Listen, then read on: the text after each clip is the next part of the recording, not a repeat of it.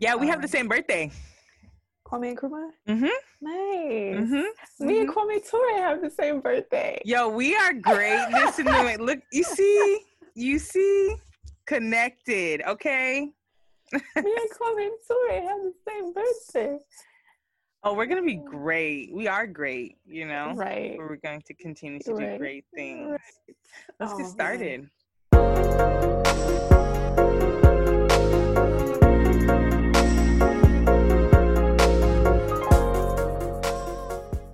Hey everybody, this is Issa Cosette, and you are listening to Issa's Way, your favorite podcast that you didn't know existed, you didn't know you needed, but we're so glad you're here. And this week we have another very special guest, my sister, Miss Amber Williams. How are you, Queen? I'm doing well. I'm so happy to be here. Me too, because we actually, I remember like almost this time last year, we tried to figure out how this would work, Yeah. but I wasn't skilled enough. So, And we were like, one day, Yeah. we were just, we were it. really patient with each other. Like, because we, we, there's a lot of stuff that you and I have tried to link up on. And I feel yeah. like we just have an understanding, like, it'll happen. Is it exactly? We Yeah. know it is because I feel like, especially on my journey, I wouldn't have even begun had you not told me about yours. You know, so Oh, we continue to reflect and challenge and mold and grow, and there will be a time where we once again will be together I agree. and work and build and grow and heal. I agree. I was so happy that I could be there for your wedding celebration. Me that too. But you should have was like, Amber. That was important. I feel like our bond is interesting. yeah. It's like I don't see you every day, I don't talk to you every day, but those pivotal like yeah. and every time we link back up, it's like, oh, you still on that wave? hmm we still on the same, same way exactly oh man yeah we we have really good moments and very good connections back from valdosta to the time when i was in atlanta for the short period before i came back to puerto rico you almost came to see me in puerto rico but that'll come again Yeah, you know And that one time I, I went to Puerto Rico and you were like, yeah. ah see see see oh i remember yeah i was there i was like in another space another pre-trauma it'll happen. yes, I'm, I'm confident. it Just will time and yeah, it'll happen. So tell the people a little bit about yourself. Okay, I'll start with my name because I know like we talked about that earlier. So my name is Amber Jazz Williams. My mother gave me that my name Amber from a book she read. And then my brother gave me Jasmyne because he thought it sounded good. And then Williams is like obviously a colonial name from somewhere, but we take pride in our last name because it was our grandfather. We really appreciate our grandfather. So even though there's the colonial aspect in there. And then Ankhet, um, which of course I sign all my my artwork on with Ankhet. It means woman of life. So I guess you know you start with a name. I'll start with my name. So Ankhet means woman of life. It's an African. It's a Sudanese title. Before Islam, before Christianity, before colonialism, Ankhet. Um, and I and and I took it because I felt like I needed some life in me. I was going through a lot of things. Um, uh, I guess you know, just keeping it basic. I I paint, I paint photos, and I write She paints poetry. beautiful photos, photos and pictures and painting and words and all of Thank the you. above. Yeah. Yeah. How I met you was through poetry, you know? So what inspired you to become a writer and then evolve into a painter? Right, because it was definitely poetry first. Mm-hmm. Um, actually, I don't know which one. I think that I think as when I was younger, I like, you know, as, I guess as early as I can remember, I was drawing pictures and writing poetry. So I don't know which one came first. Poetry though seems to be more natural for me. Like I can, like I can just write poetry. Like I'm thinking in poetry. Painting was something that took longer because you, for me, I needed a teacher to help develop that art, that craft. I can draw little pictures here and there, but when it came to like turning it into an actual work of art, paintings and stuff like that, I needed help. And uh, when I got to college, and I don't know, I just something in me felt like if I didn't paint, I would like crumble. So I started painting, and then from there, time was my teacher. Like just trying again, just trying again, just trying again until something beautiful came out. Um, but with poetry, it never really seemed that way. It seemed like it was, I don't know. It seemed like if I, I don't know. It just seemed so natural. it comes out so natural in your words. I'm like, she just breathes it, and then you just like I just wish that oh, I could even, but like you said, I think the key is the time that you just kept learning, you kept trying, you kept growing. And that is important in this art. It's not just that you starting your just amazing. Some people are, but you still have to work and nurture. And it's something that just reveals so many truths once we continue at it, you know? Yeah. Yeah. Yeah. And then even like with poetry, when I first started, like when I first started writing, it was about God like you know like in sunday school just like writings. and then once i got like of age i guess like 18 19 it was about heartbreak and it stayed about heartbreak for a long time and then eventually it came back around to god so like nowadays most of my poetry is you know like about god spiritual yeah exactly mine mine was i remember it was death then it had to do a lot with like that process of like being in the cocoon before yeah. before I became a butterfly. Like that's where I think is like just that cocoon, and then it was water, mm. right? And now I'm back at death because in my yeah. So it's yeah, it's it's funny how things circle around, you know. Yeah. What have what have been or who have been your inspirations? I know what Rumi is one. Oh, good. Rumi is oh man uh, but before Rumi, because I, I didn't really start reading Rumi until like 2016, 17. Before then, I, it was hip hop. Like I was listening to DMX and Nas, um, Mos Def. I just, I liked, I liked words and like people who could put words together real nice. And then, of course, later in my life, J. Cole, but then when I got sick and I really felt so disconnected from art, period, and children, because I love children, that's what I do with my work. I just felt so disconnected from everything. And then I I saw this quote that I had put on my Instagram from like 2014, and it said that what you seek, uh, allow yourself to be drawn by the silent pool of what you really love. It will not lead you astray. And the picture was like a you know, like a little vortex of a, a line. And I was like, that sounds interesting. And then I saw Rumi at the end of it. And I was like, let me look this guy up. So I was in the hospital just like looking up Rumi poetry. And I don't know what happened to me that I was so unconscious of like this closing off in my chest till one day they're you know like they were trying to give me blood transfusions and all that. I don't know like how you how you're unaware of that process. But I was aware of the reversing of that process because the, the poems were like bursting little pieces of life in my chest. It was so weird. And I was like, okay. And then one of my teachers, I was studying meditation at the time, and he he asked me, he was like, you know, you're you're in the hospital a lot. Do you want to live? And I didn't know. Wow. And he was like, well, if you can't answer that question, you probably don't want to. You're just, you know, a coward. Like you don't want to say it. So you're gonna like slowly kill yourself because my hemoglobin count kept dropping. And um but when i started reading that rumi poetry i was like wow i'll live i can live for this. If i can feel this i i can live. So rumi's poetry after that i mean i still love nas i still love dmx i still love j. Cole. But yeah. that that redirecting because all of rumi's poetry is about you and your relationship with the beloved capital b God. So that that redirection to that helped me decide that I wanted to stay alive. And my hemoglobin count just never went back down. Like I, I'm healthy. I'm, you know, oh, alhamdulillah, I'm good. See, um, there is healing in poetry. This is what like I know there is. Oh my God. I yes. know there is. Wow. Even more than, a, you know, they wanted to put somebody else's blood in my body. And I just thought, they said I would have to come every six months to redo the process just to make sure that my count was up. And I, I something in me just didn't work. But that poetry, ah, oh, ah. Oh. See? This is just confirmation for me.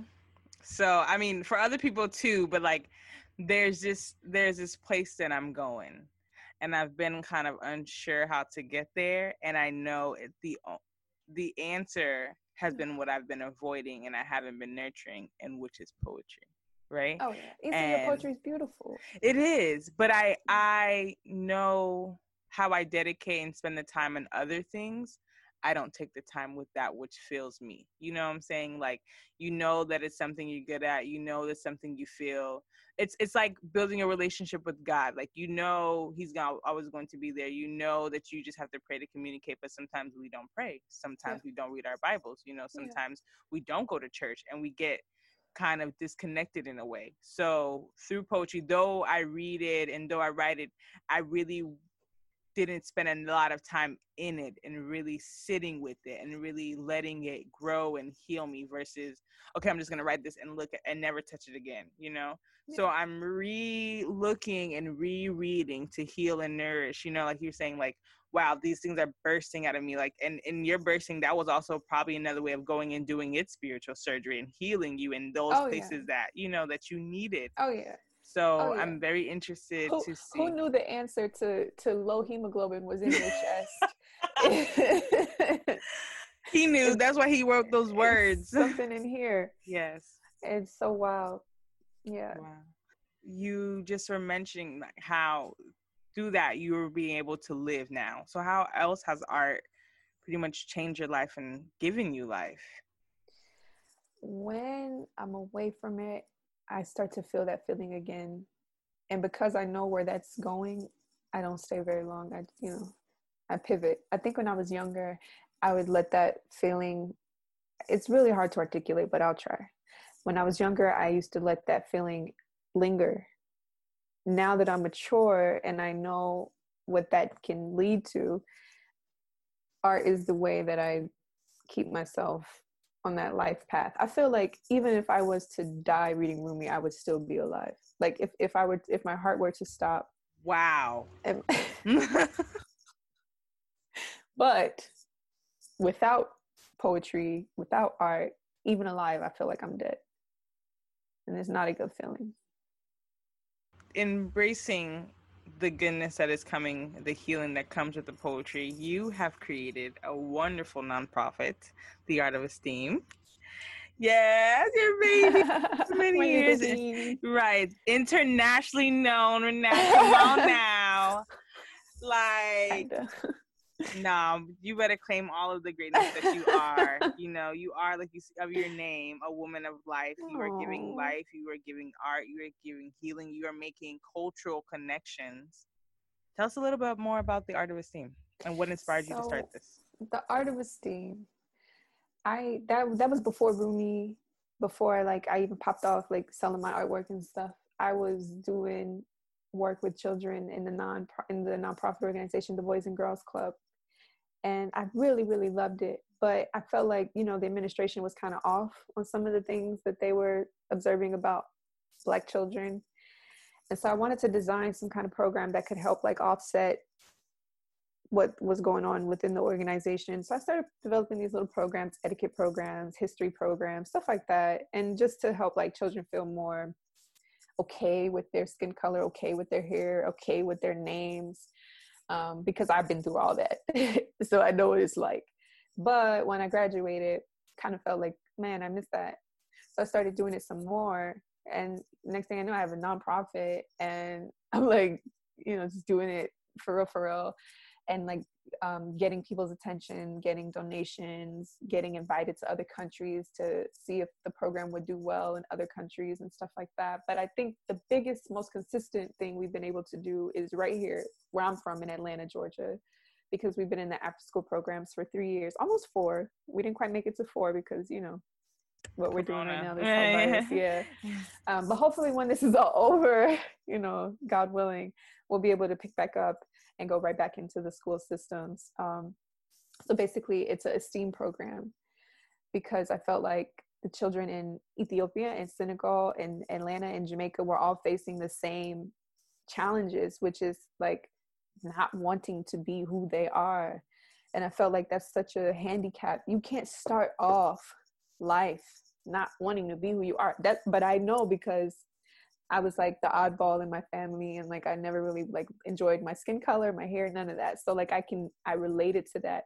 So the program teaches how to really just you know maybe if i give you some different data like some historical data you might feel a little bit different about who you are and it's worked i mean like i've been in um, countries for 29 days and by the end the children are like I want to go to Africa with you, Miss Williams. I want to, you know, like, can oh I come? And yes. So the program works. I know it works.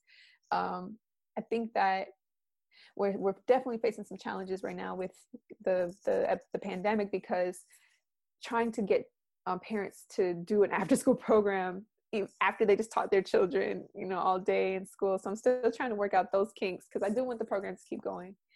Um, so I'll, I'll, we'll figure it out. We've always it will exactly you will evolve, yeah. and the right students will continue to come, and more countries will be calling you, inviting you to like oh, bring God your willing. Program. I hope so. oh yeah, because it's much needed. Next, you know, you'll be in Puerto Rico.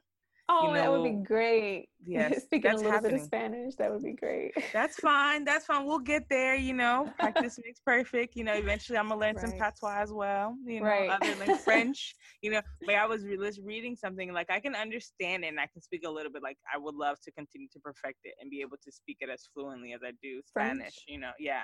Oh, okay, yeah, French yeah. is beautiful. Yeah. So just be open so that I can, like you said, so you reach more people and let them learn more, not only just um, about themselves, but about Africa and know that yeah. we are all over doing many things, you know. Yeah.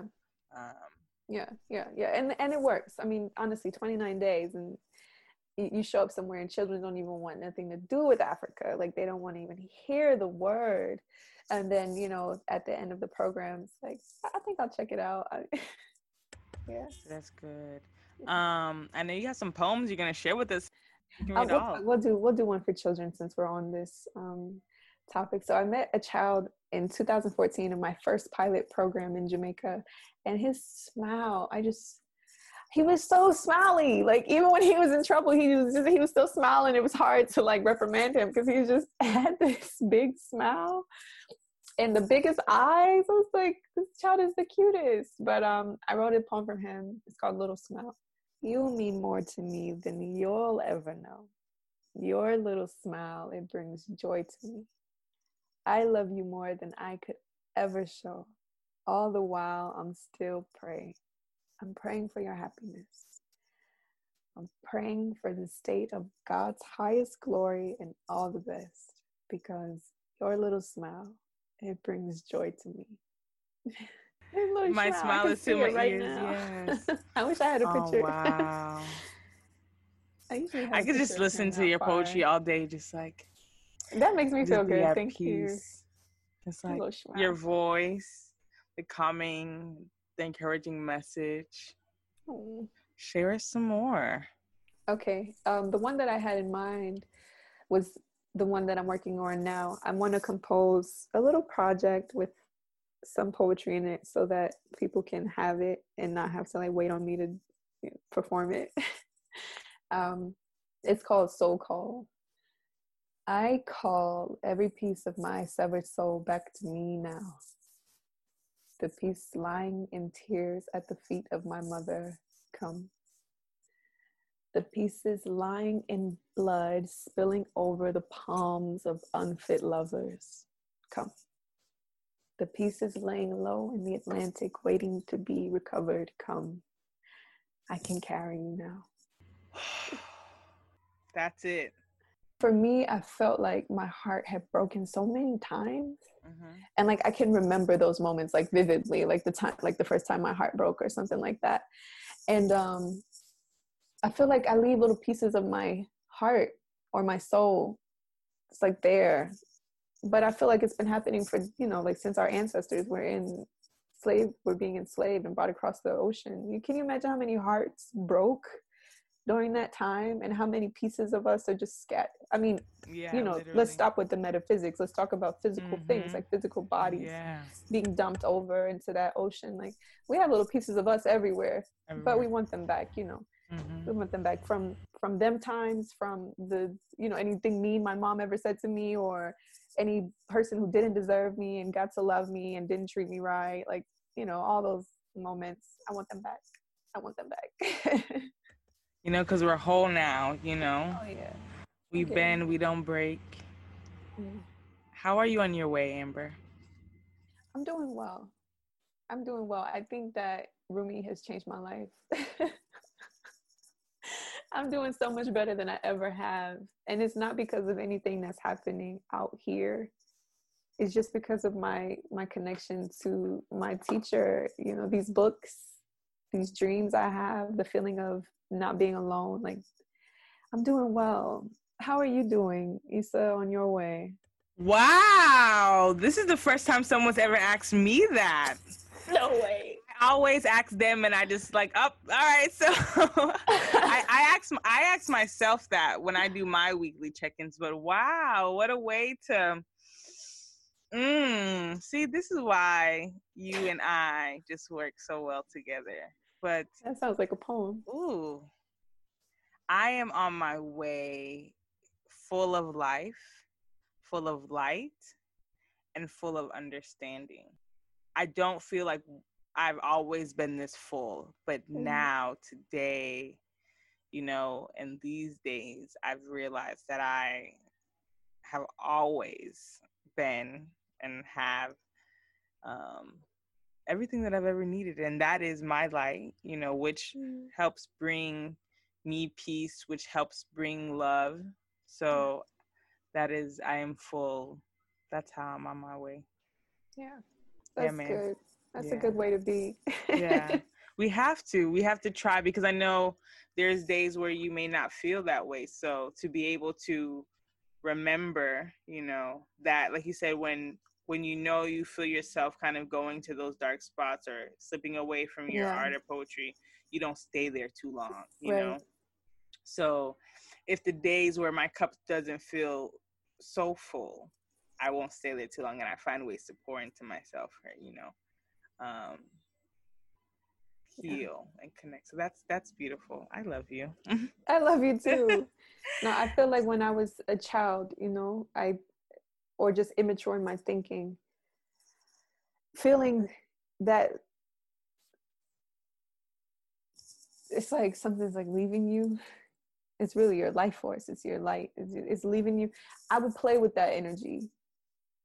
Like I play around with it. Like oh, let me ignore this go have a drink or uh, or I, I might even take pride in writing about it. Because what hits harder than dark poetry? Like exactly. those words just come out so easily. So like there was like at least a two year time period where all my poetry just was about glorifying this process of just being dark or like leave it like the life leaving. And now that i'm a mature human being i don't even play with that that feeling. It's not it's not cute to me. It's not funny. I feel like our ancestors have been through way too much. And I don't have to do it all over again. You know, we have our own problems in the real world. I don't have to create them within myself. I don't. So, but yeah, I feel like that's a sign of a mature human being, not allowing yourself to to keep going back down there and a side of God's grace because amen to that. without grace it's really hard to try to combat those feelings. But when you but when you have a little bit of information it's irresponsible to mm. keep going back there. So you screaming at me. Okay i will do better. I'm sorry lord. I promise. Yeah that's funny. Um i'm i'm affirming what you just said yeah i'm with you. I'm like yes. yeah me too. I feel that way too. Yes. Yeah. tell the people where can they connect with you? Where can they support you? Uh, shout out your page your social okay. all of that. So i'm going to be as broad as i can be because someone might hear this who has some information. Um, we need so the art of esteem the, the the organization for the children we need the most help right now with um, just vision like how to how to how to navigate through the pandemic because i really want the art of esteem to still be relevant. You know as long as there's children will be relevant but you know just navigating skillfully. So if anyone has some kind of advising background and they hear this we need it. You, and you can reach out to us on theartofesteem.org our website. Um, and then for my poetry and my art you can follow my Instagram. I don't have a website yet, but you can follow the Instagram, which is Empress, E M P R E S S, Jasmyne, which is my middle name, J A S M Y N E, Jasmyne. Um, and all my art, all my poetry, I take, I have so much fun posting those poems and those pictures. It's like my joy. So, um, and other than that, maybe someone could email me at Ankhet, A N K H E T, Rumi, R U M I, at gmail.com. Yes, send her love, send her support. If there's any way, if you feel led and guided to give, do that plus more and share this message because definitely the art of esteem needs to be in many schools, in many homes, in many children's mind, and not only not only just for the kids, but us as adults because I feel like there's still inner child healing that we got to do for ourselves. You know. Oh yeah. so. Oh yeah. leaving pieces of ourselves, but that's for another day. Thank you, Amber, so much. Thank you, Issa This was fun. Yes, I love it. We have to definitely do this again. Um, until next time, this is Issa's Way. Y'all be blessed. Peace.